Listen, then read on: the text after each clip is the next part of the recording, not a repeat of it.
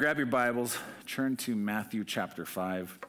We've been in a series on the Beatitudes. I love the simplicity of the Beatitudes. Sometimes we just overcomplicate this Christian life, don't we? The Beatitudes are so simple that you could read them for the first time and, and get something out of them.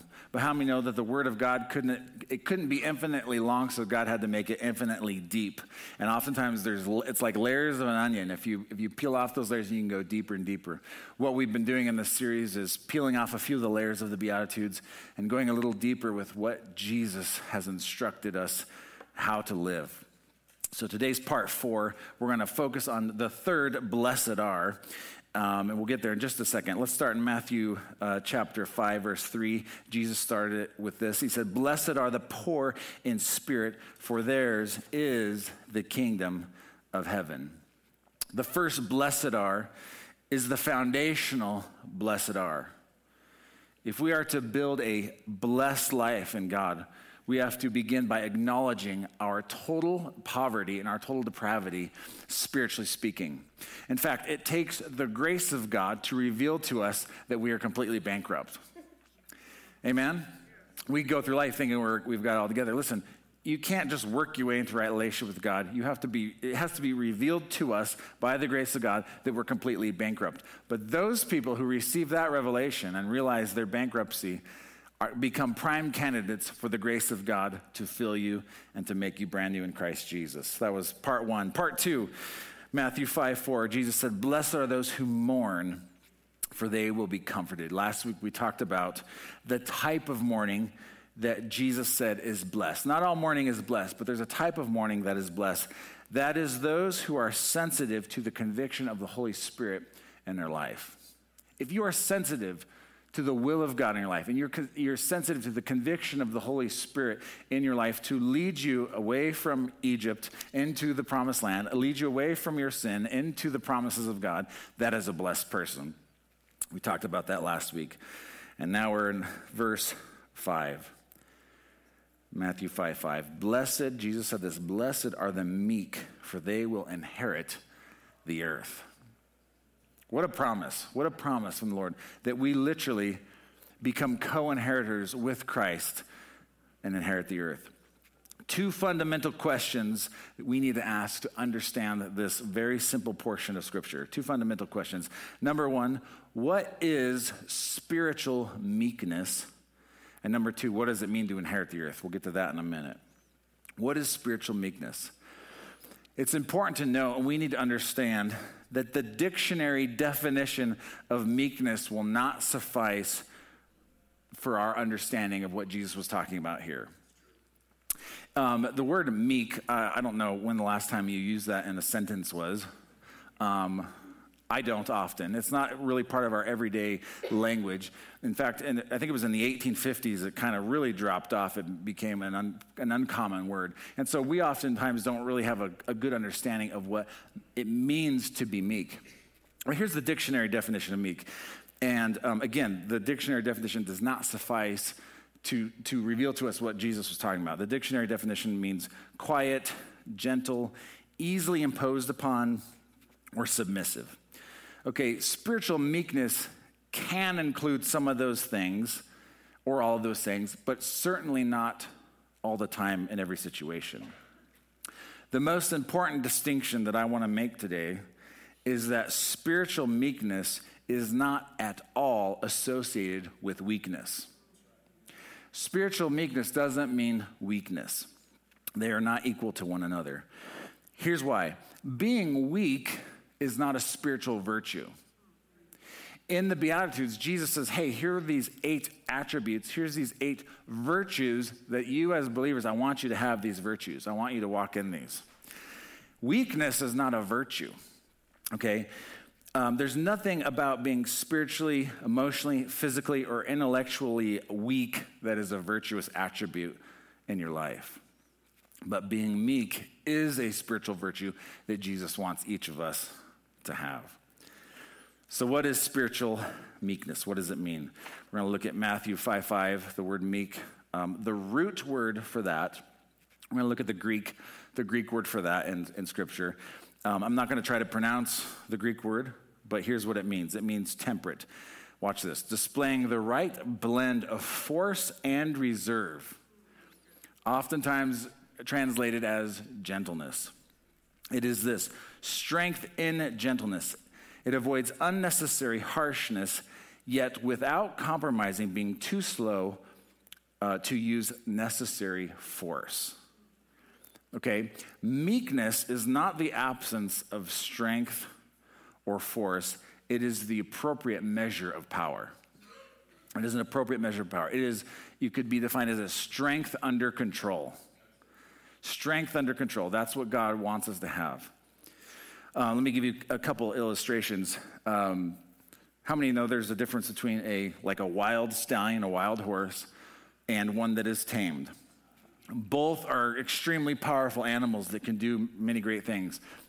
But a, but a horse that has been broken is, is a horse that is a picture of meekness because its strength is directed in the right direction.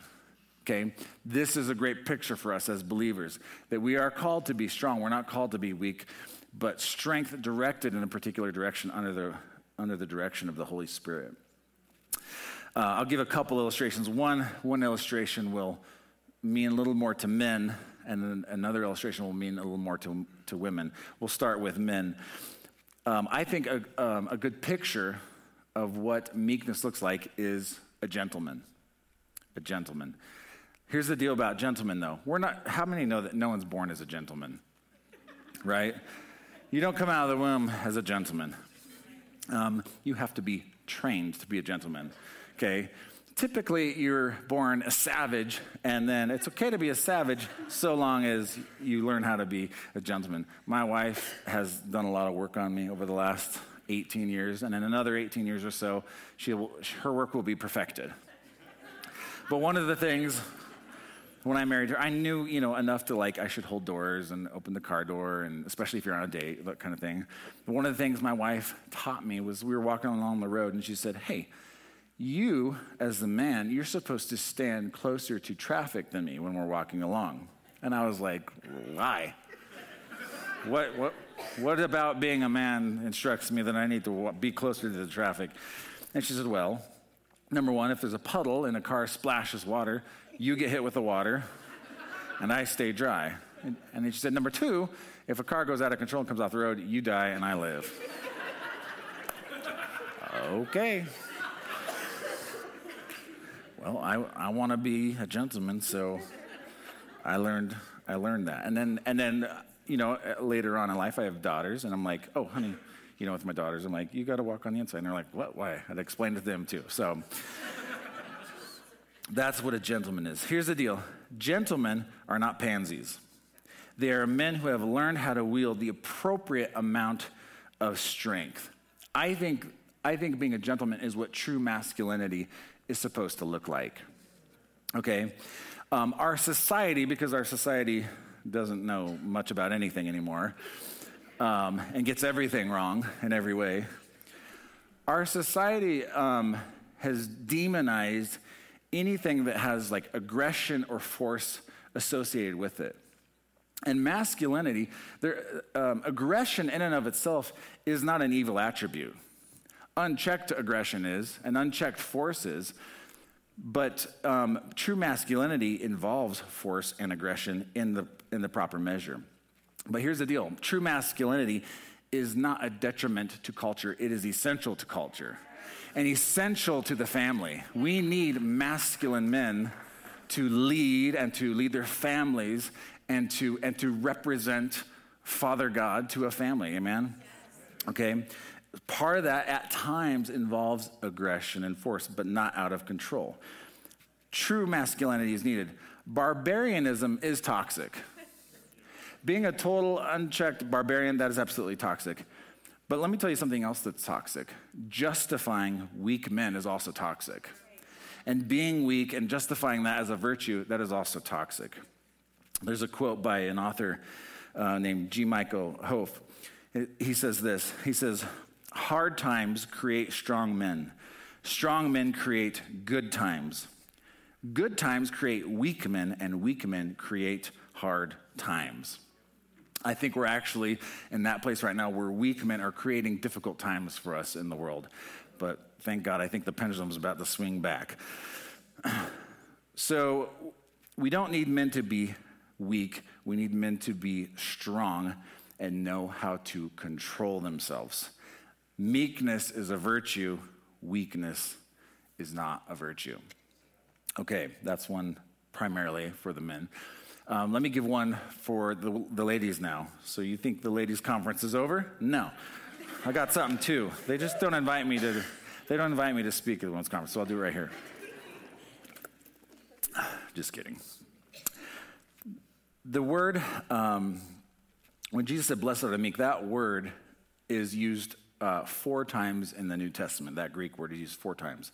I want to show you another reference in Scripture.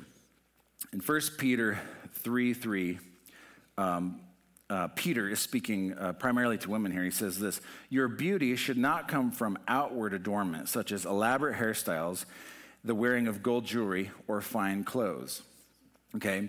Nothing wrong with good hair. I'm for good hair. How many like good hair? Okay? Comb it. All right. Nothing wrong with jewelry or clothes, but that should not be the primary source of a woman's beauty. Amen. The primary source should be from within. The Bible says, Proverbs 31, uh, 31 30, charm is deceptive, beauty is fleeting, but a woman who fears the Lord is to be praised. Amen. That is an inner beauty. Uh, verse 4, 1 Peter 3, let's go to the next verse, verse 4. So it shouldn't come from the outward adornment. Rather, it should be that of your inner self, the unfading beauty of a gentle and quiet spirit, which is of great worth in God's sight. The word gentle there is the same Greek word that Jesus used when he said, Blessed are the meek. That's the same Greek word. Now, um, Paul, or I'm sorry, Peter is not saying uh, you should all have a quiet personality type. He's not, he's not highlighting a personality type. He's highlighting the attribute of meekness that we should all have. Okay? He's not saying that women should just be a little mousy in the corner, but he, here's what he is saying. He's saying, but your strength, which oftentimes for women, your strength is your ability to articulate words, that is communication. That is oftentimes, my wife's laughing here because she knows she's better at communicating than I am. Um, oftentimes, that strength, which women tend to um, have an edge up in, is a strength. And he's saying, he's not saying be a little mouse in corners. He's saying, hey, that strength that you have should be a measured strength. In other words, that should be under the control and influence of the Holy Spirit. This makes sense in context here because um, in this portion of Scripture, um, 1 Peter chapter 3, which go read it all sometime, um, it's talking, uh, it starts off talking about if how to win your um, spouse over to the Lord if he, if he is unsaved. It's speaking to, you know, to women. And Paul and Peter both did this throughout Scripture. They, um, if, they talk to people who like if you're in a relationship one person is knows the lord the other person doesn't he gives us instruction on how to win that person over to the lord and here in 1 peter 3 he says this this is how you win your husbands the lord. And I've, i know men who have been won over in this way. 1 peter 3 1 and 2 he says this wives in the same way submit yourselves to your own husbands so that if any of them do not believe the word they may be won over watch this without words but by the, the behavior of their wives when they see the purity and reverence of your lives okay? He's saying, don't rely on perhaps your greatest strength to articulate words or maybe preach at this guy. Rather, let your adornment come from within and let your husband see the purity of your lives and your devotion to the Lord and let that convict his heart so that he will come and give his life to Jesus. Oftentimes, a woman's greatest strength is her ability to articulate thoughts. And Peter's saying, I'm not calling you to be weak, I'm calling you to be meek in the strength that God has given you. Typically speaking, men are physically stronger, and oftentimes women are better at articulating their words. My temptation um, as a man um, could be to use my physical ability as an unfair advantage, and perhaps my wife's temptation would be to use her advantage in the word department, to use her word judo over me as an advantage. Amen? I don't want to get into the inner workings of all of our relationship, but you know, there are times we'll leave meetings. I'm like, hun, um, I didn't really get to talk that much, and I had things to say. So back off on the coffee a little bit. I'll say it another way be meek, right? Not weak, meek. Peter goes on and he says to, to husbands, he says, Husbands, use, uh, he encourages them to use restraint with their physical ability. Watch this, 1 Peter 3 7. Husbands, in the same way, be considerate as you live with your wives and treat them respect as the weaker partner. He's speaking in terms of physical strength. And as heirs with you of the gracious gift of life, so that nothing will hinder your prayers. Apparently, Peter is saying if you don't treat your wives good and you're not considerate to them, that it hinders your prayers. Has your wife ever reminded you of this scripture before? Mine has. it's like, you don't treat me good, and your prayers aren't going to be answered because of it.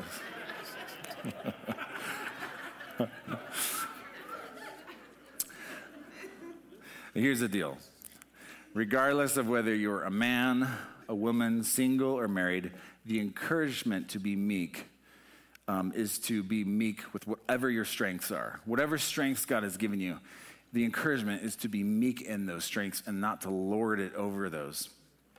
The call to be meek is really a call to be Christ like. How many know that Jesus is the meekest person who ever walked the face of the earth? He's the meekest ever walked. How many know Jesus could absolutely crush any of us? He's the King of Kings, the Lord of Lords. He's fire in his eyes. You know, if you read the book of Revelation, you have a pretty lofty and magnificent uh, view of who the King of Kings is, Lord of Lords. But how many know Jesus, Jesus in his, um, he's meek. He's meek. He doesn't just crush us. It says this, Matthew um, 11, 28 through 30. Come to me, all you who are weary and burdened, and I will give you rest. Take my yoke upon, uh, take my yoke upon you and learn from me, for I am gentle. That's the same word right there, the same word that Jesus used in Matthew 5 5. Blessed are the meek. This is the same Greek word. Take my yoke upon you and learn from me, for I am gentle and humble in heart, and you will find rest for your souls. For my yoke is easy and my burden is light. Jesus is meek. It's a call to be Christ like for each of us. We're not born meek. We're not born gentlemen. We're not born with a guard over our mouths, are we? We have to learn these things. Um, how many remember uh, one of the meekest people to ever live um, was, was Moses? The Bible says that he was meek. Now, how many know that Moses didn't start off that way? When Moses was 40 years old, um, he's called to be the deliverer of Israel. And when Moses was 40 years old, he, he sees an Egyptian uh, beating up a Hebrew, and he goes and kills the Egyptian. And God's, maybe God wanted to deliver the children of Israel right then and there. And God's like, um, this guy's not quite ready. Let's send him out into the wilderness. And how many know that he was 40 years old when that happened? I'm, I'm 43, so Moses was just a touch younger than me when that happened. And then uh, when God used him to bring the children of Israel out of Egypt, he was 80 years old. 40 years in the desert with sheep, you know, just building meekness. Amen. God will take you to meek school. Sometimes meek school lasts a lifetime. Okay. So how do we get meekness? How do we how do we get this? It says in Galatians 5:22, this is such an important portion of scripture for Christians. It says it's the fruit of the spirit is love, joy, peace, forbearance, kindness, goodness, faithfulness, gentleness, and self-control. Against such things there is no law. The word gentleness there it's not the same Greek word that Jesus used in Matthew 5 5, but it is the root word that it comes, the Matthew 5 5, that is the root that, um, what am I saying here? Okay, it's, this, it's the root of the word that Jesus used in Matthew 5 5, the word gentleness here. Okay? Meekness is often translated as gentleness. Here's the point I want to make true meekness is not a product of striving in the flesh, it is a product of life in the Holy Spirit, walking in step with the person of the Holy Spirit. That's what produces meekness in our lives. That's what produces all the fruit of the Spirit in our lives love, joy, peace, kindness, goodness, um, self control is a, is a product of walking in step with the person of the Holy Spirit, not trying to strive ourselves into a breakthrough. Amen? So we are not called to be weak, we are called to have tempered strength. We are called to have strength under control. What I want to say this morning is that strength is not just a good thing, it is an imperative thing for you. You need to be the strongest version of you you can possibly be. In fact, I would say you have a moral obligation to be the strongest person you could possibly be. The world needs the strongest version of you. We need the strongest version of you. And then learn how to control it. I love this because then I get to be a total savage at the same time as long as I know how to control it. Amen. So, for everyone here, listen. You need to be the, the, the most physically strong version of yourself. You need to be the most spiritually strong version of yourself. You need to be the, the most emotionally strong version of yourself and the most intellectually strong version of yourself. Weakness is not a virtue. You owe the world the strongest version of you. You owe your family the wisest version of you. You owe yourself the most intelligent and focused version of you. But the warning is don't use your physical strength, your spiritual insight, or your emotional stability or intelligent, intelligence to lord it over others. I think you probably have a sense and know what your strengths and your weaknesses are. And there is a temptation for all of us, I think, to use the strengths God has given us or the strengths we have developed with Him to lord over the others. But the call for us is to be meek for the building up of our brothers and sisters in Christ, not the tearing it down. I'll conclude with this. Um, actually, as we're rolling to a close here, let me let me uh, give play a quick video that illustrates strength under control. So go ahead and roll that video.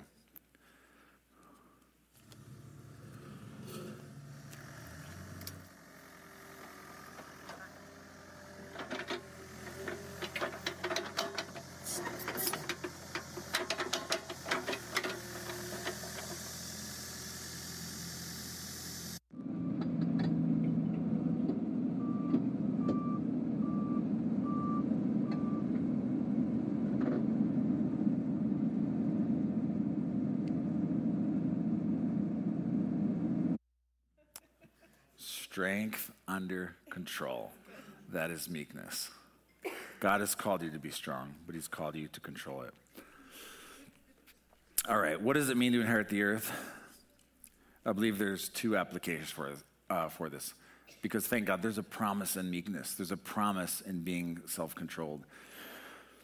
We know that in eternity there will be a new heaven and a new earth. This is a foreshadowing of our heavenly inheritance as co heirs with Jesus.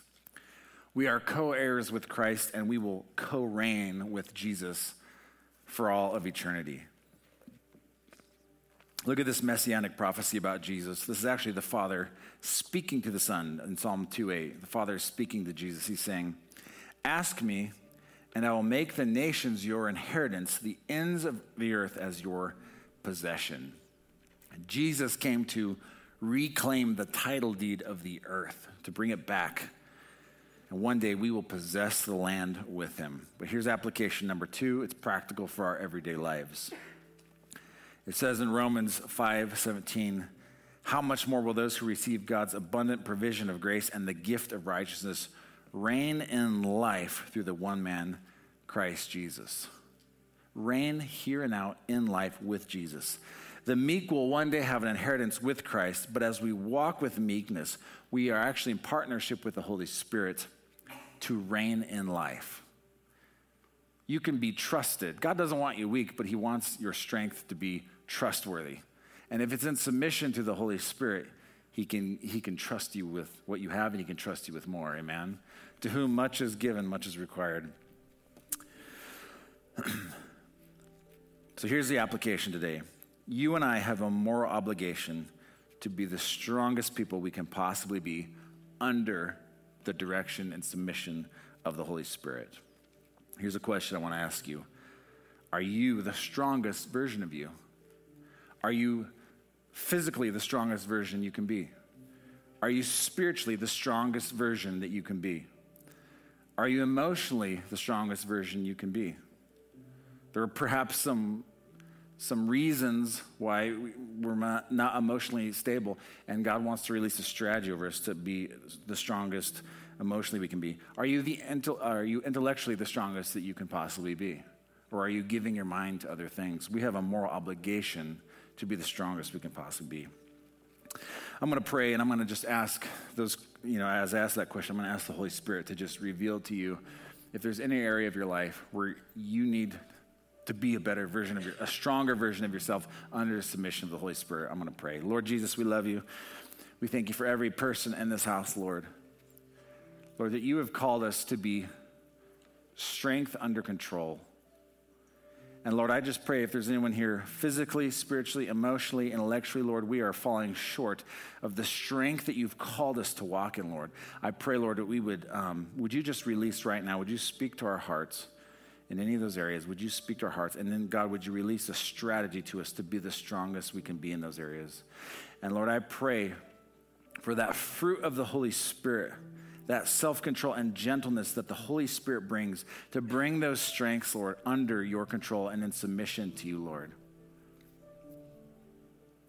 And this morning, I just felt like I needed to give this too. I just felt the Lord put this on my heart this morning. A sex drive is a strength. It's actually a sign that you're a healthy person to have a sex drive. but it can be a dangerous thing when it's not under the control of the Holy Spirit. And I felt like this morning there were actually people here. It's okay. We should celebrate the fact that you're healthy, that you have a drive. But the Lord this morning wants to help you to bring that drive under submission uh, of the Holy Spirit. So, Lord, I just bless every person here, Lord. I thank you for the natural desires of our hearts that are healthy and good. And I pray, Lord, right now that you would help us, Lord, to subdue that, those desires under the leadership and the grace of our Lord Jesus Christ. So, Lord, I just bless your people today. We thank you, God, that we are called to be powerful people. We are called to be influencers, Lord, but we're called, Lord, to allow you to taper those things and to bring them under you, Lord. We love you. We thank you today in Jesus' mighty name. And everyone said,